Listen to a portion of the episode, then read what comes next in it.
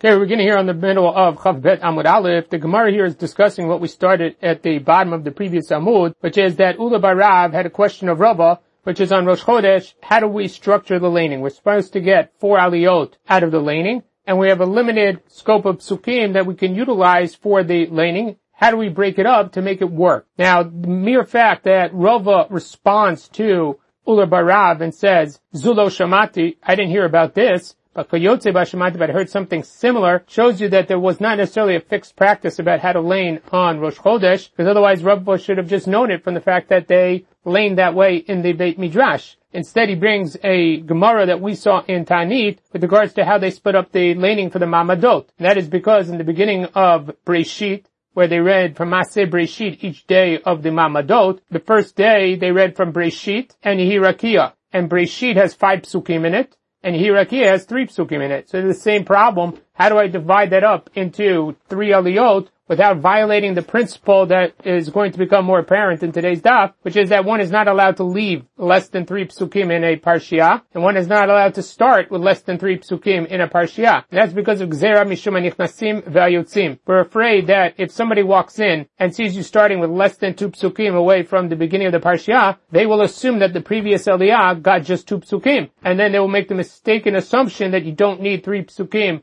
for someone to get an aliyah, and vice versa if someone finishes off an aliyah with less than two psukim left, if someone then leaves the shul at that point in time, they will be led to think that possibly the next aliyah was just going to be two psukim because that's how much is left until the end of the parshiah. And again, they'll make the mistaken assumption that you do not require a minimum of three psukim for an aliyah. For those reasons, we have to now come up with a solution when you have a breakdown of psukim that doesn't allow division by three in order to come up with the proper aliyot. So here with regards to the mamadot, we said that the five psukim, you have two choices. Rav's option is that you read Aleph, Bet, and Gimel for the first aliyah. Then you repeat Gimel for the second aliyah, Gimel, Dalet, Hey. And then for the third aliyah, you read Vav, Zayin, and Chet, which is the next section, next parshiah. So that would be the solution according to Rav, which is called Doleg. We repeat one pasuk in order to get three psukim for each aliyah, despite the fact that we were going to end up with a problem, which is that the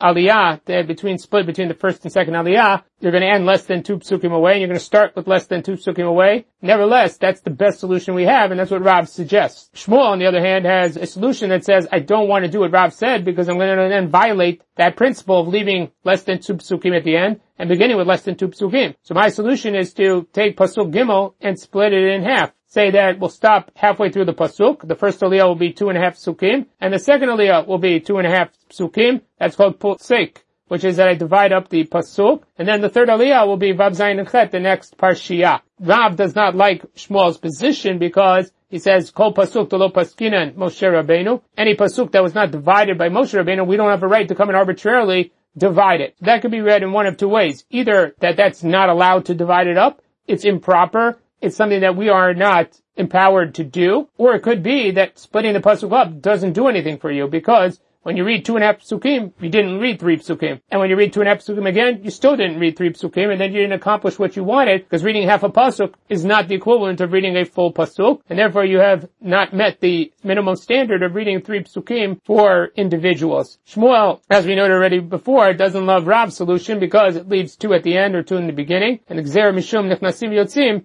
makes it that we don't want to do that. Now, the Gemara then, based on Rava's suggestion, lifts that and says we'll do the same thing by Rosh Chodesh. By Rosh Chodesh to solve a problem, we'll either be posek, like Shmuel will split a pasuk in half, or doleg will double up a pasuk. We already discussed at the end of yesterday's daf the different opinions of how that works exactly by Rosh Chodesh, and we'll discuss it again when we get a little further down today's daf. Gemara also spoke about a dispensation that was granted to Rav Chananya Kara, the Malame Tinokot, from Rav Chanina Hagadol, who permitted him to break the psukim up into smaller component parts, not into the full pasuk, in order to make it easier for the young children to learn it. But that was because of a extenuating circumstance in order for the children to learn, but otherwise we would not permit it. And Shmuel says about that, just like that was an extenuating circumstance that was permitted, so too our situation here is that we're left with no choice, and therefore it's an extenuating circumstance where we have to allow the pasuk to be broken in half. The Gemara now begins with Meitave. We have a question from a Braita that speaks about laning in general. That says, Parshasha Shisha Psukim, if you have a Parshiah that contains within it six Psukim, Karim Bishnaim. You can split that up into two aliyot, one of three psukim, one of three psukim. Bishel chamisha psukim biyachid. But if you have a parshiah that contains five psukim, which is a problem that we're dealing with here, both with Rosh Chodesh and with regards to the Mamadot in Breshit, you have a parshiah that has five psukim, so when you have five psukim, the Braita says, then you have to have only one aliyah. You can't break it into separate aliyot because you don't have sufficient number of psukim. Now, karari shon shlosha, if it happened to be that the first one read three psukim, hasheni koresh naim parshazo, then the next one reads the remaining two psukim out of those five, and then one pasuk from the next parshiah in order to make up his three psukim. So this is less than an ideal situation, but somebody made a mistake and read the three psukim and stopped. That was the first aliyah. So now the second aliyah needs three psukim. He'll get the two that remain in the parshiah, and then one from the next parshiah, and that'll comprise the three psukim that he needs. That's the view of the Tanakama. But there's an alternate view that Shlosha, that in the next parshiah, he reads two from the remainder of this parsha and three from the next parsha. She'ein matchilim parsha pachot mishlosha psukim. Because wherever we can avoid it, we don't want to go into a parsha just one pasuk. We want to go three psukim into the parshiah so that we don't have this problem of someone thinking that you started less than three psukim away from the beginning, that someone else got the previous aliyah was less than three psukim. Vimita, according to the answers that we had before, the mandamar doleg nigdlog, according to Rav who says that you repeat a pasuk, why don't we repeat a pasuk here? Mandamar posek nifsok.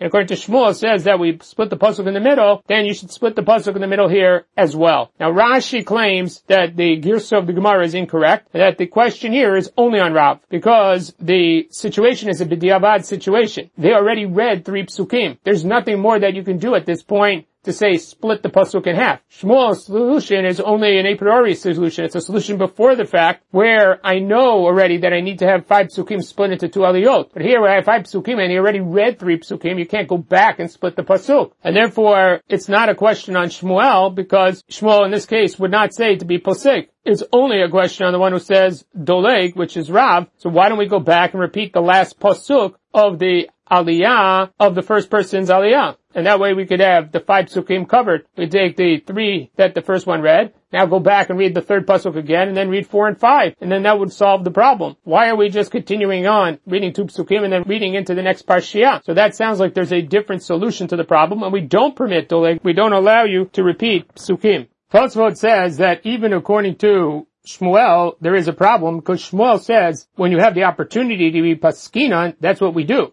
But absent that choice, he would also agree with Rav that you have to do something, and therefore he would also say doleg. And that goes back to what is the machlok between Rav and Shmuel. They both posit possible solutions to a very difficult situation, and they're both subpar, so how do I know which one to pick? So the Rashba claims that the machlok between them is what do I put the emphasis on? According to Rav, the people coming to the shul late and leaving early are not so common, and therefore it's not such a big deal to have an exception to the rule in this case, where we double over a pasuk, even though it starts less than two away and finishes less than two away. Nevertheless, it's still a better solution than doing something that's totally out of the box, which is splitting a pasuk in half. Whereas Shmuel says that, and if they are surprised by the issue, they'll ask questions about it. That's what we'll see later on in the Gemara. Shmuel says that people's tendency is not to ask questions, they just go off with their own assumptions, and they come to the wrong conclusions, and therefore better to do something that's out of the box, like split the pasuk, so that people know for sure that we're doing something unusual.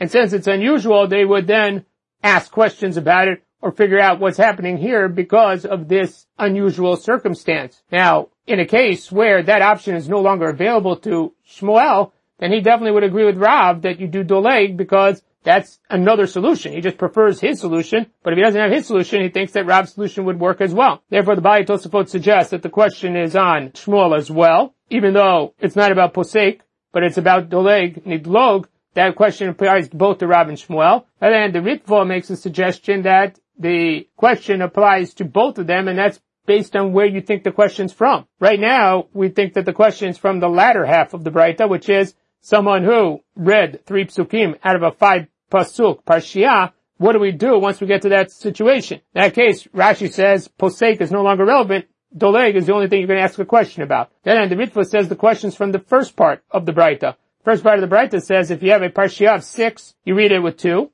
And a Parshiah of five, you only read it with one individual. According to Rav, why can't you read two individuals with five psukim? According to Shmuel, why can't you do it? You have the solution of posek or doleg. How come we don't use that solution? Why does the Breita not even consider that solution? To which the Gemara answers, Shaina hatam the efsher b'hochi. That in that case, where we're talking about regular laning, like on a Monday and Thursday, you have a safety valve. The safety valve is that you can keep reading in the parshiot. As long as something is topically relevant, you can keep reading psukim to fill in the deficit that you have. Our problem is that by the Mamadot, we only want to read the first two days of creation, and therefore we're stuck with the of five psukim, Parshiah of three psukim, and we can't go past there because that's the next day's laning. If that's the case, now I have to come up with a solution with the limited resource of psukim that I have. Same thing by Rosh Chodesh. Rosh Chodesh I'm limited because I have the Parshat Tamid that has eight psukim. I have the Parsha of Shabbat which has two psukim and the Parsha of Rosh Chodesh that has five psukim. I can't go past there because the next psukim deal with Pesach have nothing to do with Rosh Chodesh. You're not going to read past that point. That's not true on your classic Monday and Thursday where you're reading the beginning of the Parshat HaShavua. So if you make a mistake or you only have five psukim in a Parsha and then somebody makes a mistake and you have to read onward or you can't offer another aliyah in those five psukim,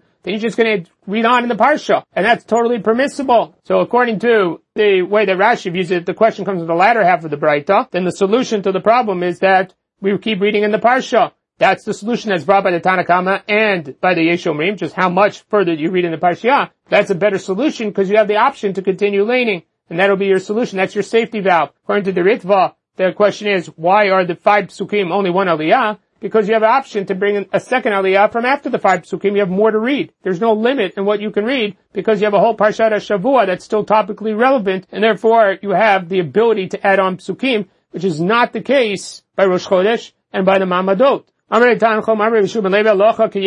halacha is like the Yeshomrim, which means that when it comes to a parsha of five psukim, if someone makes a mistake and stops after three psukim, then the next aliyah is the remaining two psukim in that parsha, and you must read at least three psukim into the next parsha. Now, Rabbi Tanchum and Rabbi Shimon Levi say about the Yeshomrim, similar to the fact that they say over here that you must start at least a minimum of three psukim. They also say you may not finish off with less than three psukim left in a parshiah. So now we have the statement which Shmuel leans on for his opinion, which is,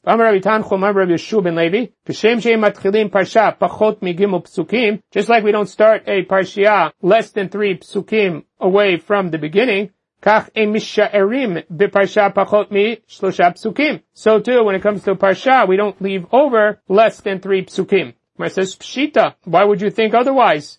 Because Hashta, Uma Adchalta, the Kamekel Tanakama, when it comes to the Tanakama about starting a Parshia with less than three psukim, he is totally fine with that. That's because he says, when you have this situation where you have five psukim, the first one read three, the next aliyah, you give him the two psukim at the end of that parsha, which you're forced to do because they've stopped incorrectly, and then you just read one pasuk into the next parsha. So he allows you to start a parsha without going three psukim in. Machmire Yeshomrim. In that case, the Yeshomrim say, no way, you have to read at least three psukim into the parshiah. Shiur, leaving over less than three psukim. To Machmir Tanakama, where the Tanakama himself says you can't do that, and that's the first part of the Breita, where it says that if you have five psukim, you can only put one aliyah there. So it's clear that he believes you can't leave over less than three psukim, and he's machmir there to say no way. Yet when it comes to the beginning of a parshiah, he says, three psukim, you don't need to go in. You can just go in one pasuk. That's not a problem. So then, lo de demachmire yeshomrim. And certainly the yeshomrim, in a case where they don't allow you to start with less than three psukim, then certainly they're not going to let you end with less than three psukim. So you can see from the Tanakama the fact that the Tanakama is more machmir about leaving less than three psukim over starting a parsha with less than three psukim then certainly the Yeshomrim, who are machmir for starting with less than three psukim, then certainly they're not going to allow you to finish with less than three psukim. So Gemara explains why would you have a havamina to say otherwise? Madatema nichnasim shchiche yotzim lo shchiche.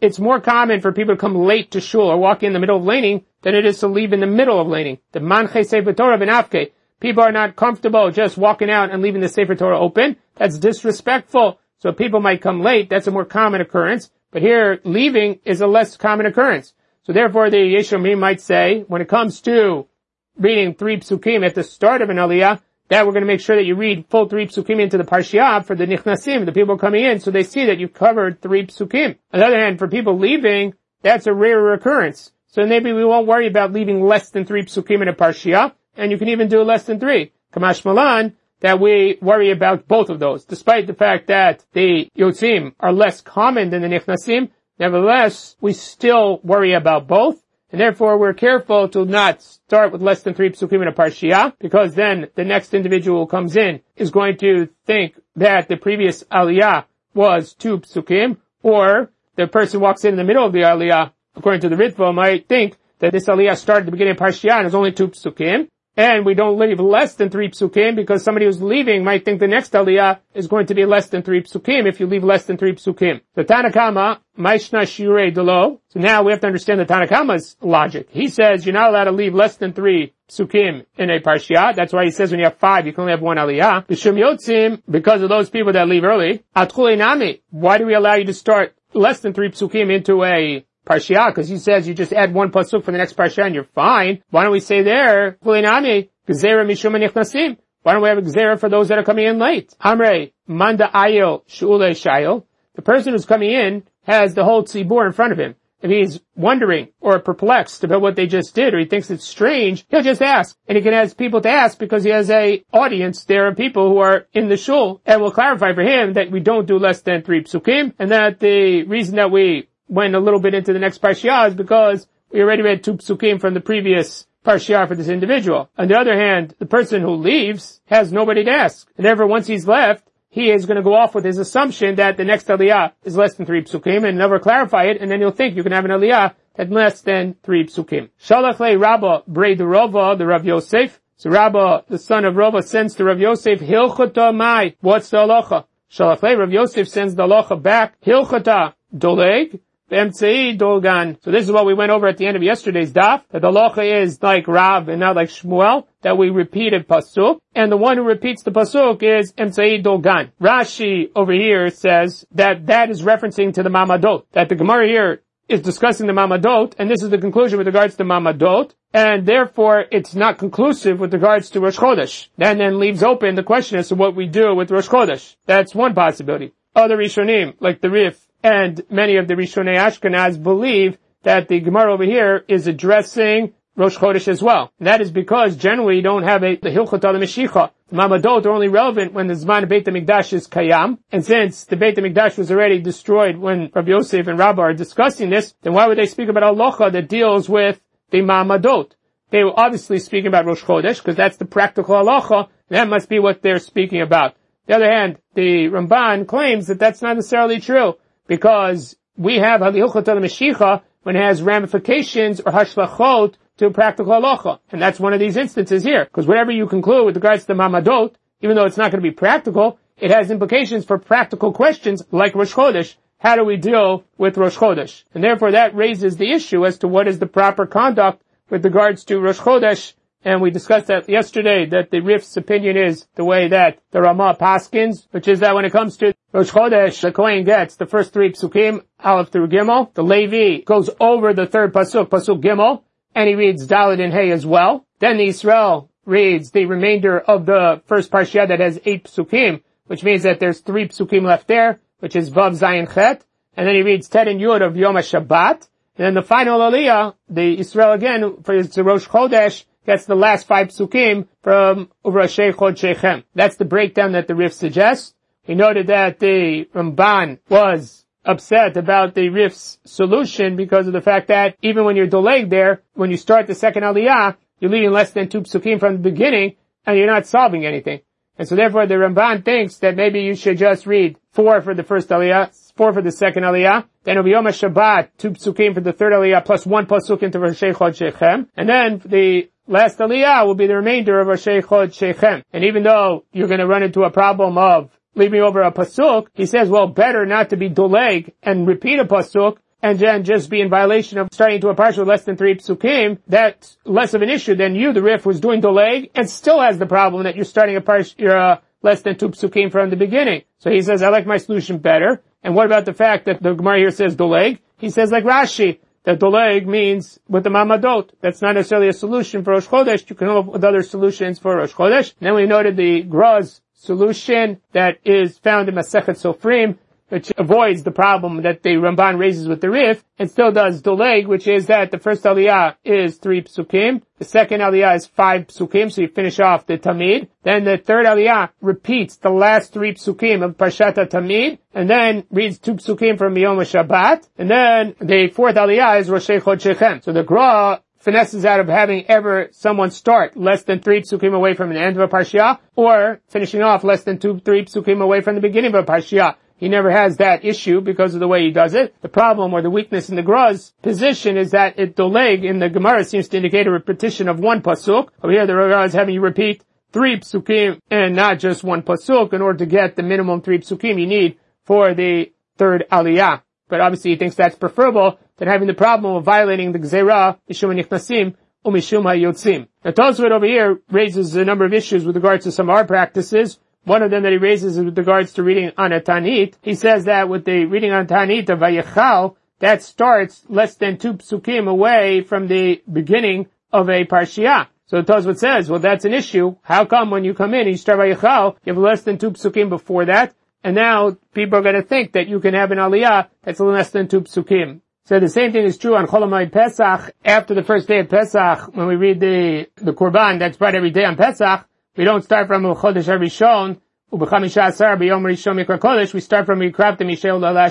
And he says, well that's also within two psukim of the previous Parshiah. So Tosfot gives an answer, which is that since it's a fixed structure, people aren't going to make a mistake. The truth is that they are unlikely to make a mistake because this is the first aliyah. And so most people are going to be aware, even if they walk in late, that this is the first aliyah, they'll have no mistaken assumption or be misled to believe that the previous aliyah was less than two psukim. So that's Tosafot's answer that when you know something is done in a certain way all the time, people already know that that's the situation, and they're not going to make a mistake about it or they'll know that we're starting there, and therefore there's no previous aliyah. Many of the achronim point out that what Tosfot's questions don't even get off the ground, because in our Sifrei Torah, when it comes to Cholamoid Pesach, Bikravtem is the fourth pasuk after the beginning of that parsha. There are three psukim, and then Bikravtem is the fourth pasuk. And the same is true with regards to the parsha Vayechal. In our Sifrei Torah, Vayechal is four psukim away from the parsha, there's no parshiah two psukim away from it. So the issues that are raised by Tosafot, even though he has an answer for them, nevertheless, in our Sifrei Torah, the way that we have the parshiot, the Ptucha by Vayichal, and the Stuma by Parshat Pinchas for Cholamoy Pesach, both of them are three, four psukim away from the parshiah, and they don't present a problem for us. Tosafot then raises the issue with regards to Cholamoy Sukkot, which is then much more difficult issue, and that is number one, in Eretz Yisrael, we read the same aliyah over and over again four times, which is the equivalent of doleg. And we said that you can only do doleg when it's absolutely necessary. Why is it necessary there? Maybe you could read other days from Chol Moed, and that would be at least topically relevant. So why do we keep repeating the same aliyah? And in Chutz La'aretz, where we discussed at the end of Gemara and Sukkah about the different opinions the way the Bele Tosfot lay out and the way that we pass from the Ramah, which is slightly different, but basically on the same trend, is that on the first day of Chol Moed, you read Yom HaSheni for the first Aliyah, Yom HaShlishi for the second Aliyah, Yom HaRavi for the third Aliyah, and then you repeat Yom HaSheni, Yom HaShlishi for the fourth Aliyah. So you're again repeating something that you already read beforehand. Tosfot doesn't really answer the question here, but for Eretz Yisrael, you could answer that they only read the relevant day of Chol HaMoed. The fact that we don't deviate from that at all shows that we only want to read that day, and maybe that's considered to be as if EF Shar. There's no other possibility because we only want to read that day. In Chutzlar, it's where they have a little more flexibility because they already have a Sveka Dioma, so they're already going to read two days. Then they let a little more go and they read a third day, which is not relevant to this topic. But then they go back in the fourth Aliyah and read the first two days again. And that might again be for people to know what is the proper days, that it's Yom HaSheni, Yom HaShlishi is the Sveka de Yoma. Therefore we go back, we just kept reading and we read of Yom HaChamishi, then it would be difficult to understand what was the real day or the real Sveka de Yoma that we were dealing with. In addition, when you get to the end, when it's Yom HaShishi and Yom HaShvi'i, you're going to have a much harder time dealing with that, and then you're going to end up having a couple of days where you read the same thing over again, and it won't be clear or identifiable which day it is. So maybe because of those reasons that it's also EF Shar, that they're doleg, that they repeat the psukim that they read previously for the aliyah both in Eretz Yisrael and in Chutz La'aretz. And that question about repeating psukim actually comes out to be machloket Sfardim and Ashkenazim, where in the Kriyat Torah for Shabbat, the Shulchan Aruch in Reish Pei Bet, Sif Bet says, You can repeat psukim, even though the person coming up for the next aliyah reads the same psukim as the previous aliyah, when they had special Shabbatot for chatanim or for other reasons of smachot that they needed lots of aliyot, you can repeat the same psukim and give an aliyah for the same psukim that were read previously. And there's no problem with that. The Mishnah Berurah does point out that if you wanted to count to the minyan shiva, want to count to one of the seven people that you get to get the minimum seven aliyot for Shabbat, they have to at least read two or three new psukim in order for them to be counted as a new aliyah. But nevertheless, according to the Shulchan Aruch, that's not a problem to repeat psukim and have someone come up with an aliyah with no new psukim. The other hand, the Ramah says, V'yesho Sarim, brings down the Mordechai here in Megillah, who says that we do not repeat psukim and give someone aliyah. You need some chidush, you need something new in the aliyah in order to make a bracha on it and have an aliyah. Says v'chein midinot and that's the practice in minag Ashkenaz is that way. Chutz simchat Torah, with the exception of simchat Torah. That they have the practice like the Shulchan Aruch, where we read over and over and over again the same psukim and give people aliyot. So that's the only exception that the Ramah grants. He does not say it by the case of a chatuna, where the chatan, and there are a lot of people you want to honor, Nevertheless, he says that one should make sure that there are new psukim in each aliyah, unlike that psak of the Shulchan Aruch, and that's again a difference between the Ashkenazim and Sfaradim with regards to calling up aliyot. So Gzaklau, the Gemara continues with what's said in the Mishnah, Kol bo musaf. Anything that has a musaf, veno yom tov, it has an extra korban musaf, but it's not a yom tov, on that day you read four aliyot. Ibaluhu. The Gemara asks now, Tanit Tzibur Bekama. How many aliyot do you get on a Tanit Tzibur? Now the Rabbeinu Tam notes that even though you should have been able to learn this from the Gemara and Tanit, because Gemara and Tanit is talking about a Tanit Sibor, over there by the Mamadot, it says that there are three aliyot. That's what we just discussed earlier on this Amud. Nevertheless, he says that maybe the Mamadot, we're only talking about what the Kriyat, the Torah is for the Mamad. But there might be a separate aliyah, a fourth aliyah that does with the Tanit which the Gemara in Tanit is not dealing with because that's not unique to the Mamadot. There was just talking about the unique laning for the Mamadot. Maybe there's an extra aliyah for the Tanit itself. That's the Gemara's safek here. How many aliyot do you get on a Tanit Tzibur? Three or four? Rosh Chodesh Umoed, Rosh Chodesh and Chol Moed, we already saw, they get four. Dikro Kurban Musaf, because they have a Kurban Musaf, they're not a Yom Tov, therefore they get Arba'ah. Abal Hacha, the lack of Kurban Musaf, over here by Tanit Tzibur, there's no Kurban Musaf, Lo, you don't get four aliyot, you would have the regular three aliyot. Odilma hachaname ika mosaf tefillah. Over here, you also have the addition of a tefillah. Now Rashi claims the addition of the tefillah is anenu, because in the Chazarat Shatz we add an extra bracha for anenu, and that's the mosaf tefillah. Other Rishonim discuss the possibility that the mosaf tefillah was the 24 brachot that we saw in Masechet Tanit, which they used to add on in a Tanit Sibur, that they used to do 24 instead of 18 brachot, and there are still others that suggest that it's connected to Ni'ilah, that there was an extra tefillah that was added on Taniyot Sibur, and therefore the Ni'ilah is called the Mosaf tefillah. But any one of those, which means that there's an addition to the normal structure of tefillah on a Tanit, maybe that then generates a need for an additional aliyah, like the Kurban Musaf does for Chol Moed and Rosh Chodesh, and therefore by Tanit Sibur, you would have four aliyot and not three.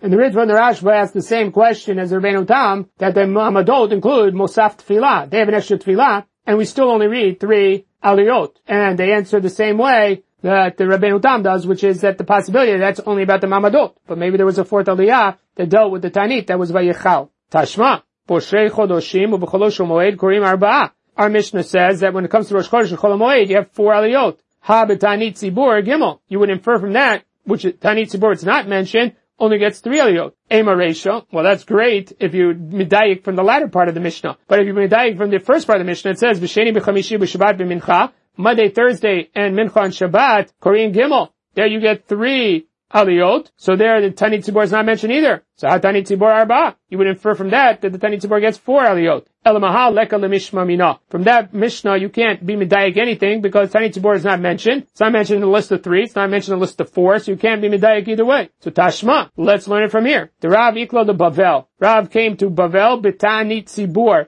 on a day that was a Tani Tzibor. Kam krab sifra. They called him up for an aliyah, and he came to read in the Torah. Patach Barich. He opened up the Sefer Torah, made a bracha, Asher Bachar Banu, and then began to read the Torah. Chatim, he finished the aliyah, Velo Borich, but he didn't make a bracha afterwards. Now fal kule alma on payu. Everybody else fell on their faces for tachanun. Rav lo nofal alape, and Rav did not do nefilat apayim. So this latter half of this story, the Gemara will deal with at the end of today's daf. Part that they're speaking about now is Rav coming on a tanit tzibur to Bavel and laning, but only making a bracha rishonah not making a bracha achrona. Michte, Rav Yisrael Kara. Rav was Yisrael. He wasn't a Kohen, he wasn't a Levi, he was called up as an Yisrael. So the Aliyah that he likely was called up for was for the third Aliyah. My time chatam velo barich. So why did he finish his Aliyah and not make a bracha afterwards? Lab neshum de mikre achrina batre. Isn't that because they're going to call up someone else after him to take an aliyah. And the way it worked in their days was the person who opened said the bracha rishona, person who closed said the bracha achrona. So there's another aliyah there's no reason for him to bring the closing bracha. It could be done by the next aliyah. So Gemara says, "Lo, Rav b'kahane Rav was called up for the muliyah of Kohen. Daha Rav Huna Kare Bekane. Rav Huna, who was a Talmud Mufak of Rav, and took over the yeshiva of Rav and became the preeminent Talmud Chacham in Bavel after the death of Rav, he, even though he wasn't a Kohen, he got the Aliyah of Kohen. Now Bishlam Rav Huna Kare Bekane, Dafilu Rav Ami V'Ravasi Dekane Chashive Dare Yisrael. Rav Huna who was the Rosh Yeshiva in Bavel, he was on a greater level, or he was considered to be a Gadol Ador, even greater than Rav Ami and Ravasi were Kohanim in Eretz Yisrael. And despite the fact that they were Kohanim, they deferred to Rav Huna, Mikav Kaifle. They were subject to his rulings. Rav Huna was such a Gadol Ador that his rulings governed everything that happened in Bavel, not only everything that happened in Bavel, but even that which happened in Eretz Yisrael. And so even Rav Ami and Ravasi, who were in Eretz Yisrael, who were Kohanim, they were subordinated to the psak of Rav Huna. So that shows you that Rav Huna is considered to be the uncontested Gadol Ador, even in the face of Talmidei Chachamim Kohanim. And therefore, since Mikav Kaifle the Rav Huna, since they were subject to his rulings, then he was granted the Aliyah of Kohen, because he's the undisputed, uncontested Gadol Ador, and he goes first, because we have a principle that a Talmud Chacham Mamzer is greater than a Kohen Gadol Amaretz. Now when it comes to Torah erudition, the one who's the greatest Talmud Chacham should go first. Now we have a takana in order to have shalom and not to have a va between parties and fighting that we have the Kohen goes first and the Levi then Yisrael. But where you have a Talmud Chacham who trumps, then we would give him the aliyah of Kohen and he would supersede all the Kohanim. Now that's only true when it's an uncontested situation. If you have people where it's not clear who is the Gadol Ador, or you're going to fight about who's the Gadol Ador, then we do not uproot the Kohen and give it to the Talmud Chacham, because then it defeats the whole purpose of the Takana. It's only that we will uproot the Takana when the giving the Aliyah to the Talmud Chacham will be no different than giving it to the Kohen, because people will not question why you gave him the first Aliyah. So in the time of Rav Huna, I understand why Rav Huna was called up as the Kohen, because he was the uncontested Gadol. And the Rav, when it comes to Rav. So by the case of Rav, you have Rav who is the Gadol Ador in Bavel, but you also have Shmuel, who's a contemporary of his, and Shmuel is a Kohen. And Rav used to defer to Shmuel. He gave kavod, he would let Shmuel walk in before him when they went into places. He always gave deference to Shmuel. So if that's the case, we're not going to give Rav the Aliyah of Kohen. And from Rashi, it sounds like the person has to be the uncontested Gadol Ador in the entire region, not just in his city, but in the entire area, because Shmuel and Rav lived in different cities. Shmuel was in Nehardea, and Rav was in Surah. Nevertheless, because he deferred to Shmuel's in Kavod, even his own city, he couldn't take the Aliyah of Kohen, because there was a Kohen Shmuel who was greater than him in the region of Bavel or in the country of Bavel. So if that's the case, how can you claim that Rav got the first Aliyah? So Shmuel Nami Mikav Kaif Le Rav. The truth is that Shmuel was subordinated to Rav when it came to halacha. Rav came from Eretz Yisrael after he got bumped out of Eretz Yisrael because of the altercations there. He had to run away to Bavel. He returned to Bavel. And in Bavel, he became, was quickly recognized as being the Gadol Ador. And even Shmuel recognized him as the Gadol Ador. So then why is Rav giving deference to Shmuel if he's the Gadol Ador? That's because of an incident that took place. Rav gave deference to Shmuel because of the fact that he had mistreated him in one situation, which we'll discuss in a second. That's only true when Shmuel was there, did he give him deference. But if he wasn't in front of Shmuel, he would not give deference to Shmuel, meaning that Rav was greater than Shmuel wasn't a question.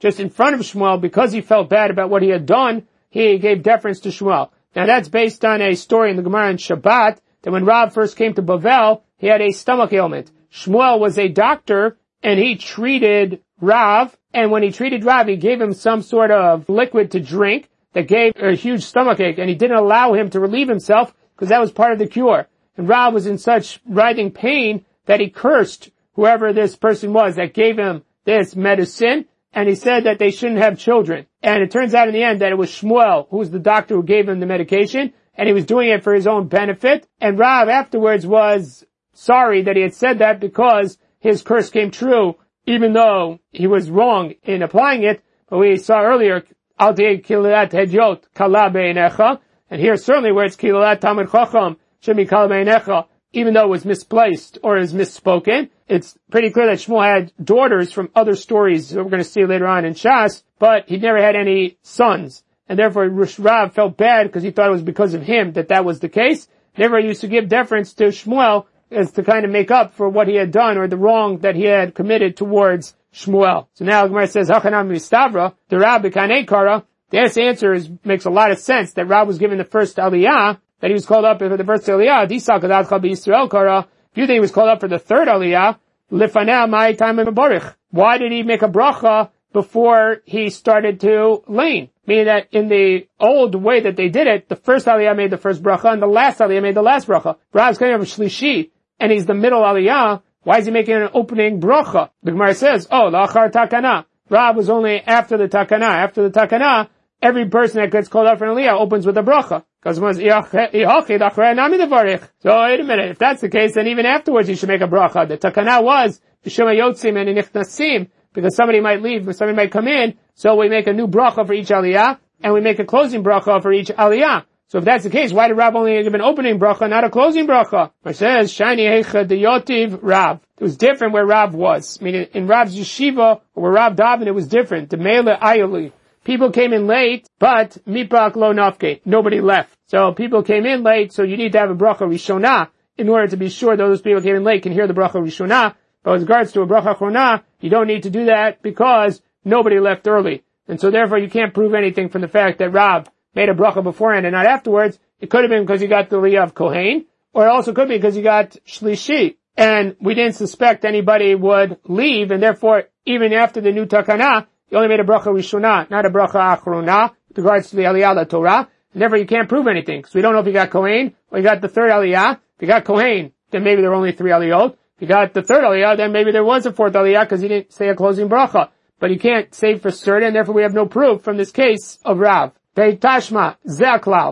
כל שיש בו ביטול מלאכה לעם, כגון תענית ציבור ותשע באב, קוראים On any day where there's a problem that it will ruin the workday, it will eat into the workday, that we don't have a longer davening, and you only have three aliyot. She'en bo bitul malacha, on a day where people are already desisting from work, she'en bitul malacha la'am, they're already desisting from work, kagon, for the example, Rosh Chodeshim v'chol moed, for Rosh Chodesh and Chol Moed, Korim Dalit, then you have four aliyot. Shmamina, that's pretty conclusive, as Rashi notes over here, that when it comes to a Tanit Sibur, Rov Taniot Sibur, Mutarim b'malacha, you can do malacha, with the exception of the rain fasts, where the middle rain fast and the latter rain fast, you're not allowed to go to work, but other Taniyot Sibur, you're allowed to go to work. And he says the same with Tisha B'Av because we know from the Gemara in Pesachim in the fourth parak that not doing malacha on Tisha B'Av is a subject to a minhag. It's places that had the minhag, so there's no inherent Isur malacha it's a minag not to do malacha,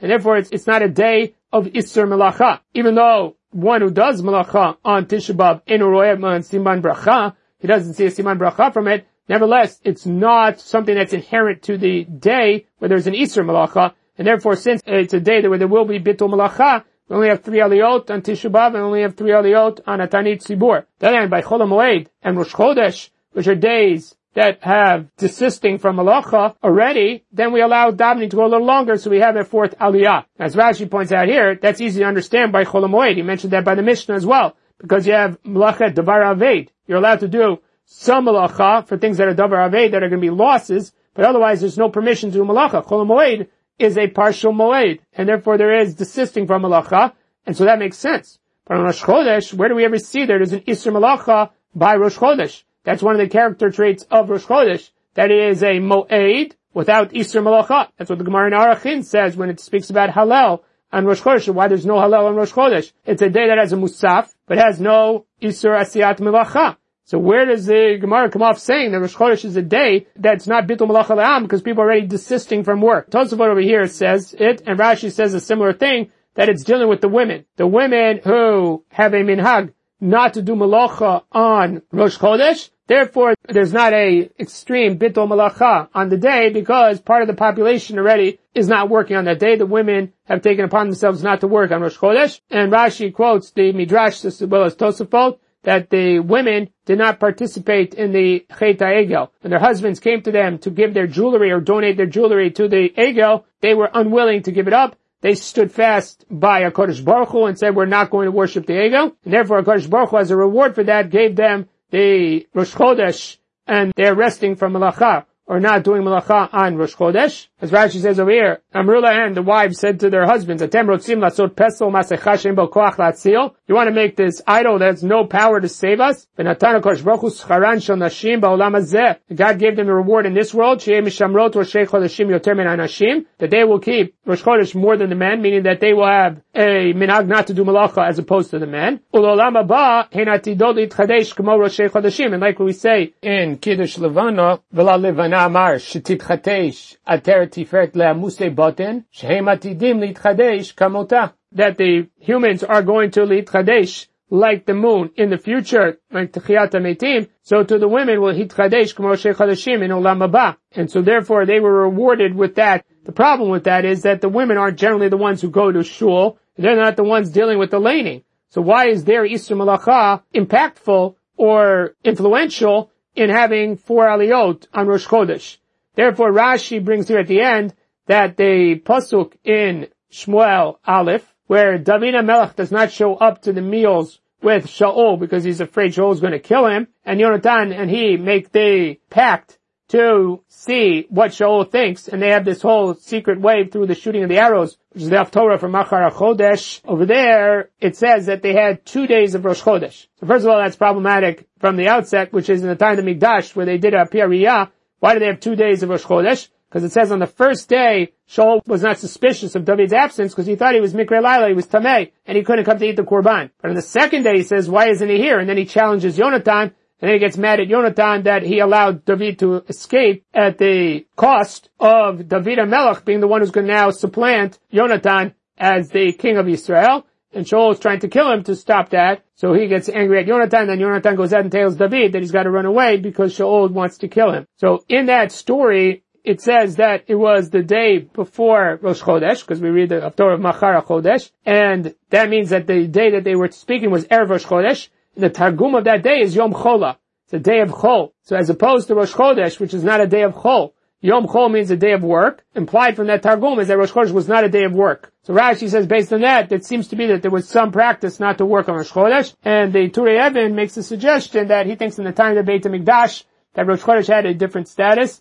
And then in the time of Beit HaMikdash, there was actually an Isur Malacha on Rosh Chodesh that doesn't exist today because we do not have Korbanot. And that the Korban Musaf, which was the Korban of all of Klai Yisrael, and a special Korban by Rosh Chodesh generated an Isur Malacha. So again, Rashi, Tosafot, and other Rishonim speak about the minhag of women not to do malacha. Rashi brings the alternative, which is also found in the Rabbeinu Yonatan, that there was a broader practice of men and women not to do malacha on Rosh Chodesh, but only the women continued it after the Churban Abayit. Or there's the Turei Even, who said that there was a full-fledged Isur Malacha Minadin when the Beit HaMikdash was extant, and after the Churban Abayit, the women carried on that practice of the Minag, again, because of the reward for their not participating in the Egel. So now the Gemara concludes from this Tashma, this Breita that we just brought over here, that with regards to Tanit Tzibur and Tisha B'Av, it's pretty straightforward that you only have three Aliyot and not four. Our Mishnah seems to indicate otherwise. Meaning that I would come to a different conclusion than the Breita that you just brought. Zeklal, our Mishnah brings a principle at the end. Kol Yom Sheyesh Bo Musaf, Veno Yom Tov, any day that has Musaf, or Kurban Musaf we think, Ve'eno Yom Tov, but it's not a holiday. It doesn't have Isur Malacha. Korean Arba, Latuye Mai. What does that come to include? Lav Latuye Tanit Sibor. Isn't that coming to include the days of Tanit Sibor and Tisha B'Av? Because, as we'll see in a second, there's nothing else to include. We already mentioned explicitly in the Mishnah, Chol and Rosh Chodesh. So they can't include those days. So what's the Zaklal coming to include? It must be coming to include something else. That something else must be a Tanit Sibor and Tisha B'Av, which would imply that our Mishnah thinks you have four Aliyot. Where says, Ravashi Matnitan Mani. According to Rashi, who's the author of our Mishnah? Lo Tanakama, velo Rabbi Yossi. It's not the Tanakama, not Rabbi Yossi, the Tanya of the Braita that speaks about Tisha B'Av. Chaliot b'sheni v'chamishi, if Tisha B'Av falls out on a Monday or Thursday, Karim Gimel, according to the Tanakama, you have three aliyot, umaftir echad, and the maftir is the third aliyah. He is the maftir. Bishli shiu b'rivi'i, if it falls out on a Tuesday or Wednesday, kore echad. You have one aliyah, umaftir echad, and the maftir is the one who got the aliyah. So there's one aliyah that's both the aliyah and the maftir according to the Tanakama. Rabbi Yossi Omer Lolam Korim Gimel Umaftir Echad. Rabbi Yossi says we always say that you have three aliyot and one maftir. Now Tosafot over here discusses how do you know that when it says maftir echad, it's one of the three and not the four. So Tosafot says that based on the Tanakama's position, because according to the Tanakama, it's clear that on a Tuesday and Wednesday, there's only one aliyah. And if you say maftir is a second aliyah, it's less than a normal Monday and Thursday. So then when Tisha B'Av falls out on a Monday and Thursday, the Tanakama is not going to say that it has more aliyot than a normal Monday and Thursday. So therefore his three aliyot on Monday and Thursday must subsume within them the Haftorah. And so therefore on his Tuesday and Wednesday, so too, the one aliyah must subsume the Haftorah. And just like by the Tanakama, the maftir is subsumed in the aliyot, so to Rabbi Yossi, who only argues with him in regards to Tuesday and Wednesday, he's going to say the same thing. Because Rabbi Yossi Omer Lolam Korim Gimel Maftir Echad. You always have three aliyot and one maftir. And so his maftir is one of the three. So according to that, there's nobody who thinks that there are four aliyot on Tisha B'Av. So then what are we going to do with the Zaklal? Lola Tuyi Rosh Chodesh Moed. The Zaklal is not coming to include Rosh Chodesh or Chol Moed. The Mishnah explicitly mentions that Rosh Chodesh and Chol Moed get four aliyot. It says, Simana Ba'alma Yohiv. The Zeh Klal is not coming to include something extra. It's just a memory aid. It is just to help you consolidate the situations in which you have four aliyot. There's a Klal. Here we give you a principle to follow. Now the Bavli, in most cases with the Mishnah, every time it sees a Zeh Klal, it thinks it must be adding something more than the Mishnah had. The easier reading of the Zaklal is that the mission is coming to summarize and give you a principle that you can lean on for the details that explicated on. And that's what the Gemara here concludes when it has no other choice, that that's a Zaklal. But in other places, the Bavli is set, I'm ensuring that they know what the Zaklal comes to include. And the reason that you need this Simana Ba'alma is the lo tema, so that you don't come to the conclusion, Yom Tov, Yom Tov and Chol are the same. Remember this principle called the tafile milta mechavrei tafile gavre yetera. Any day that has something more than another day, it will also have some extra aliyah. Hilkach, Barosh Chodesh v'chol tika kurban musaf. So it has the extra of the kurban musaf. Not Isur malacha, korin arba, you get four aliyot. But Yom Tov, that's basilat malacha. Yom Tov adds on, besides the kurban musaf, Isur malacha. It's a moed, chamisha, you get five aliyot. But Yom Kippurim, that has the same thing as a Yom Tov, but the punishment for violating Yom Kippur is karet, as opposed to the violation of Yom Tov, which is a lav. It also has the fact that Yom Kippurim, there's no heter ochel nefesh, which is not true by Yom Tov. So therefore, Shisha, you have six aliyot on Yom Kippur. Shabbat, that has above Yom Kippurim, not only the Isur Malacha, but the Isur Malacha is subject to an Isur Skila, then Shiva, you get seven aliyot. And so that's what the Zaklal is coming to do. It's just setting down the principle that since Chol and Rosh Chodesh have something above a normal day, they get one extra aliyah. But they're not as good or as great as Yom Tov, therefore they only get four and not five. Gufa. So now the Gemara goes back to the story of Rav and says, Rav Ikla Bavel B'tanit Tzibor, Kam Kara B'sifra. He got up to read, he got an aliyah, Patach Borich. He opened up the Sefer and said a bracha Asher Bachar Banu. Chatam, when he finished the aliyah, lo barich, he didn't make a bracha achrona. Now full, kuliyama on payu, everybody else fell down onto the ground to say tachanun to do nefilat apayim. Rav lo nafal on pay, and Rav did not fall on his face. My time Rav lo nafal pay. Why did Rav not do nefilat apayim? So the first possibility is ritzpa shalaminim haita. It was a stone floor. Vitanya, and the Breita says, Ve'evin maskit lo tudu ba'artzachem, lishtachavot aleh. You're not allowed to have a stone floor upon which you bow in your land. Aleh yata mishtachaveh ba'artzachem. You're not allowed to bow down to it in your land. You're allowed to do it on the stone floor in the Beit HaMikdash. The idea of the Breita is because you might have thought that the Evan Maskit is only a restriction inside of Eretz Yisrael. So the Breita comes to clarify for you that Artzachem is not Eretz Yisrael. Artzachem means anywhere you live. Because Artzachem comes to exclude Beit HaMikdash, not to exclude Chutz La'aretz. And therefore the Evan Maskit restriction applies anywhere except for in the Beit HaMikdash. Kidula, which is similar to Ula's position, the Ula, lo asra Torah ritzpashel avanim bilvad. The Torah only proscribes the ability to bow down on a stone floor. And so therefore, since it was a stone floor in the shul where Rav was, he didn't do nifilat apayim because he couldn't fall down on the floor. That was a problem because of the lav in the Torah. It says, Yochi, Ma'iri Rav, Afilu Kulunami. Wait a minute. If that's the case, why did Rav was the only one who didn't do Nefilat Apayim. What about the rest of the congregation? Why did they do Nefilat Apayim? So, Kamei the Rav Havai. The stone floor was in front of Rav. So the area which was a stone floor was right by Rav. Anywhere else, it was carpeted or it had some other flooring and it wasn't a problem. So, Lizel Legabe Tzibura. So why does the Rav just move? He can move from where he's standing, where there's a stone floor, to where the rest of the tzibur is, where there's no stone floor. And then he can do nefilat tapayim. He didn't want to bother the tzibur, as Rashi says over here if he went out to the tzibur, everybody have to stand up for his kavod, and that would interrupt the nefilat apayim. So Rav felt it better to stay in his place, not do nefilat apayim, and avoid the problem. Another possible reason why Rav didn't bow down was because Rav pishut yadayim raglaim abobit. That Rav, when he did nefilat apayim, he used to prostrate himself out completely flat. Ukedu and like Ula's qualification, Damar Ula, lo Torah, el pishut yadayim raglaim bilvad that the only restriction by the Torah's law of em maskit lo b'artzachem, Ula already qualified that said that's only by stone. And his second qualification about the din is that's only true when you fully prostrate yourself. So that's the restriction, and Rav was trying to do pishut yadayim raglaim. That was his practice. So it says lipal pay. pishut yadayim. So today, modify that. Don't do the full prostration. Just bow down and put your head to the ground. Lo mishane minagay. He preferred not to change his minhag. Now, from this second piece over here, the combination of the two positions of Ula, I tell you that the isur do'uraita is only when you do pishut yadayim raglaim.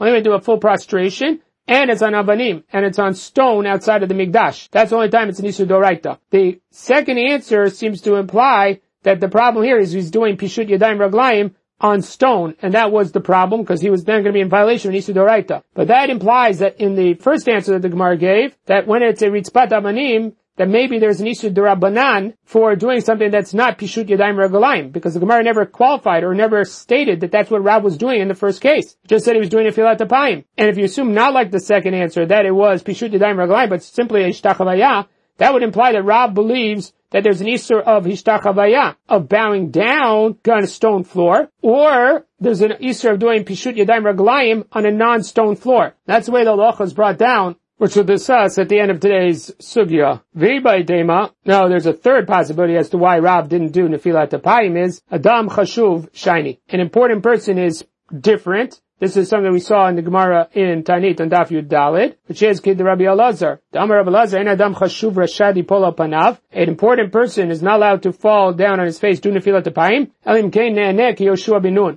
Unless he's answered like Yoshua bin Nun, dichtiv, because the Pasuk says, by Yeshua Nun after the defeat at the hands of the eye, he falls down in front of Hashem and he davens to Hashem and it says, Vayomer Hashem al Yeshua, kum lach, get up, and then instructs him what he needs to do. Now Rashi over here says that Yeshua was doing the wrong thing, that he shouldn't have been no fel alapayim, and that's why he tells him, kum lach, get up. As Rashi says over here, lamazata no fel panecha, alma en lo lasot, you shouldn't have done this. So only if you were certain that you're going to be answered, should you do such a thing. On the other hand, the Rabbeinu Hanano says, Kol mishipol al panav, ve'enu kasher ki Yoshua. That is not as kasher as Yoshua, she'im yipol al panav, yolar min shamayim kum lach, al yipol, that he'll get a response telling him, get up and don't fall down, meaning that it was a positive. Yoshua was the example of somebody positive who was answered, that Hashem told him, don't fall down, get up. If you don't have that confidence that if you and you go down to do Nefilah Tapayim, they're going to tell you to get up, and they're going to respond to your tefillah, then you shouldn't be doing it. Or others point out to the contrast between Yoshua and the remainder of the Zkenim, that obviously the Zkenim fell with Yoshua,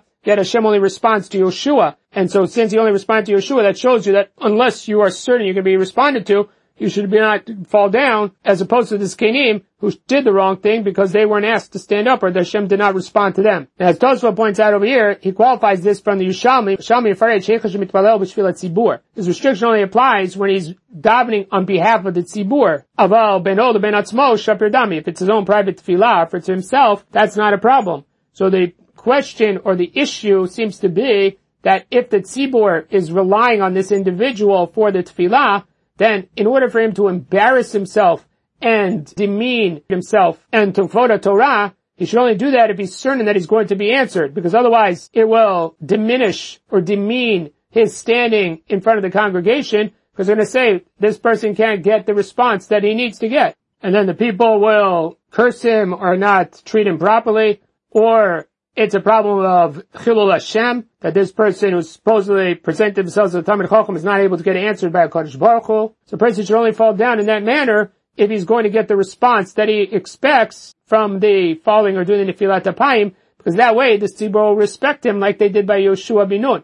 Now the question is here, and we're going to answer this in a second again when we come to the end of the Sugya, whether this is only true when a person does Pishut Yadayim Raglaim, if he prostrates himself, or is this true of any Nefilah Alapayim, that it is problematic if the Gadol or the Dam Chashuv does it and he's not going to be answered. So now the Gemara goes on to a segue and then we'll come back to this topic. Tano Banan. Kida, whenever the Torah speaks about a Kida, alapayim. That means that the face is touching the ground. Shnema batikod batsheva apayim aretz. That Bathsheba put her face to the ground in front of the king when she approached the king about anointing Shlomo Melech as the king. Kriya al birkayim. Bowing down is on your knees. V'cheinu omer it says by Shlomo Melech after he finishes giving a tefillah for the dedication of the Mikdash, it says Vakam mikro al birkav. He gets up from bowing on his knees. So you see that kriya is on the knees. Hishtachvaya bowing down as a hishtachvaya. Zo pishut yadayim raglaim. That's prostrating oneself. Shinemar. Because that's what Yaakov says to Yosef about the dream. Arza. Arza means that you fly down on the ground. So the hishtachavot is pishut yadayim raglayim. Now Tosfot says he's not sure why the Gemara brought these proof texts because there are alternate texts that seem to say otherwise. He says lo might be kla. The Gemara has this as a Masorah and not from the Psukim. Daktiv Nami in Yeshayahu it says Paimeretz hishtachavalucha that they will bow down onto the land in front of you. So it sounds like that. Shtachavaya means putting your face to the ground. This is the Masorah that they have and that this is the right pasuk to associate with each of these events. The Maharsha points out that maybe it's not mukhrak what the Tosfot says because hishtachvaya by definition includes apayim. In subsumed in hishtachvaya are the other things. You have to have a kriya, you have to have a payim ala aretz, and you have pishut yadayim raglayim. It subsumes all the others. So when Yeshayahu says that when you're going to put your face to the ground when you do hishtachvaya, that's true as well. And it's not to the exclusion of the fact that that is Pishut Yadayim Raglaim. It's just taking or speaking about one component of the prostrating oneself that is also included in Ishtachavaya. Now the Gemara brings here the story that we just saw recently in Tanit and Daf Chavhei. It's also found in the Gemara in Sukkah, which is Levi Achve Kida Kamei de Rabbi Beitla. Levi performed a Kida in front of Rabbi. He was injured. He became lame. He limped afterwards because he dislocated his hip. The way Rashi explains it over here is that this kida was bowing down one's face to the ground without ever supporting one's weight, which is that the person bowed down, their face to the ground, and they put their thumbs in the ground just to hold themselves up. But obviously the thumbs have no support, they're not strong enough to lift the person up. And then once the person's touched their face to the ground, they have to bring themselves upright again. And in bringing themselves upright, all the pressure and all the strain is on their loins, on their waist, because they're to have to pull themselves back up without the help of their hands. And that pulling back up is what caused the dislocation of his hip. So the going down or bowing down was not the difficulty because the one just goes down and puts their face to the ground. It was then the uprighting of oneself where they had to straighten their body out and now they only have their thumbs in the ground so there's nothing giving them support to push their weight back up. That means if they pull themselves back up through their trunk and their waist, and that causes the dislocation of his hip. And we know that Levi was very tall, so that might have exacerbated the situation. In the Gemara and Sukkah and in Tanit, it sounds a little bit like the fact that he was doing some sort of push-up where he's able to jump down and touch the ground with his face and then pop back up just on his thumbs, meaning that all this strength was done again from the center of his body, that he went down and came back up, But from the way Rashi describes over here, his feet didn't leave the ground on the way down. It was just the uprighting of himself that caused the problem. The Gemara says, Bahaka Garmele, that's what caused Levi to have this injury. Person should not speak improperly towards a Kodesh Baruch Hu. Someone, this is a reference to Levi, spoke inappropriately towards a Kodesh Baruch Hu. He became lame. He was injured by that fact. Umanun, who is that? That's Levi. And that's based on the story that is told in Tanit, that when the rain wasn't coming, Levi says to Kodesh Baruch Hu, it's as if you went back up to the Shemaim and forgot about us.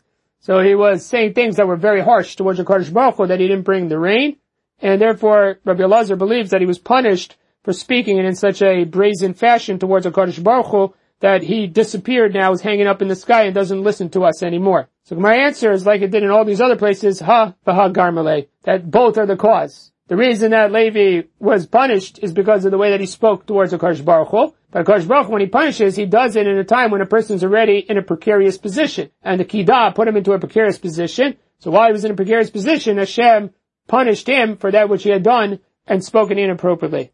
So now Amar Ba'avin, Chazina Lola Abai V'Rova, I saw Abai and Rava, the Matzle Atzluye. They used to go onto their side. So Rashi claims over here, Altzidehem, Velo Noflim Apnehem Mamash. They didn't do straightforward Nefilat Apayim. Because a person's not allowed to do Nefilat Apayim. Rashi sees this statement about Abai and Rava as a continuation of the Gemara previous to this, not about the Breita that we just brought, about bowing down, but the previous Breita that said that Ein Adam Chashiv can't do Nefilat Apayim. So Abai and Rava solved that problem by doing it on their side, not doing a full Nefilat Apayim. And that is the source for the way that we do Nefilat Apayim today, where we do it in a sort of adjusted or modified Nefilat Apayim. And they do the modified Nefilat Apayim to overcome the issue of Adam Chashuv. That's the way Rashi reads it. But there are other Rishonim, again, as we pointed out before, who noted that there's a problem of Ishtachavaya on a stone floor, even if it's not Pishut Yadayim Raglaim, or Pishut Yadayim Raglaim prostrating on a floor that is not Abanim. That's a Takanad Rabbanan from the first answer that we saw. Based on that, that's what many of the Rishonim believe that Abai and Rava were coming to solve. They weren't dealing with the Adam Choshev issue. They were dealing with the problem of Abanim or Evan Maskit. How do they avoid the problem of bowing down on a stone floor, doing Nefilat Apayim, not Pishut Yadayim Raglaim, or doing Pishut Yadayim Raglaim on a non-stone floor. How do they avoid that Isur Rabbanan? Their answer was, Dematzle Atzluye. They used to lean on the side. And that's the view of the Rosh, that it's speaking about the issue of Evan Maskit. And the Halacha, the Shulchan Aruch brings both of these issues down in Kuf Lamed Aleph, because he points out in Kuf Lamed Aleph, Aleph, now, Gula told Kishinel fell al panav when he falls for Nefilat Apayim, he does it on his left side. As the Rab points out, that's only at Mincha time when he's not wearing tefillin. But in Shachrit, where he's wearing tefillin his left arm, he should favor his right arm to tilt in that direction so that it's not a bizur the tefillin, except for lefties who always then fall on their left arm because they have tefillin on their right arm, and so both Vashachrit and Mincha they'll fall on their left side. And that same Siman, Kuf Lamed Aleph Sifchet, he says, "Ein adam chashuv rashai lipol panav kishmitpalel al tzibor." So that's like Tosafot says when he's diving for the tzibor. Elam kenu batuach she'aner Yoshua Nun, like our Gemara says. Haga, and then the Ramah brings down here. A person cannot do prostrating at all. Even if it's not a stone floor. Aval, if he leans slightly to his side, mutar, then it's permissible. Sham Evan Maskit, if there's no stone floor there. Meaning that the way around the problem of non-stone floor to do Pishut Yadayim Raglayim is to tilt to your side a little bit. And that's what you do on Yom Kippurim. When they fall down, the way Rishabur says that the Ramah should say, O Yatziu Sham Asavim, Velafsik Ben that they should have something that sits between them and the Karko. So you have to do one of two things. Either you do Pishut Yadayim Raglayim on your side, on a non-stone floor. So you do prostrating on your side on a non-stone floor, or you do a regular bowing, not prostrating on a non-stone floor. And how do you create the non-stone floor? By putting something in between you and the ground. So according to this, this is what Matzle Etzluya was coming, like the Rosh says, to modify the issue of Evan Maskit, and to tell you there's an issue Darabonon when it comes to Pishut Yadayim Raglayim, even on non-stone floors, you have to then tilt to the side, or even on stone floors, there's a restriction against bowing, even if it's not Pishut Yadayim Raglaim, and then you have to put something in between you. And that's what the Ramah says on Yom Kippur, we put something in between us in order to avoid that Isur Rabbanan that's mentioned here by the Rosh and by the Chubat HaRivosh. Okay, we're going to stop here by the two dots on the top of Chaf Gimel Aleph.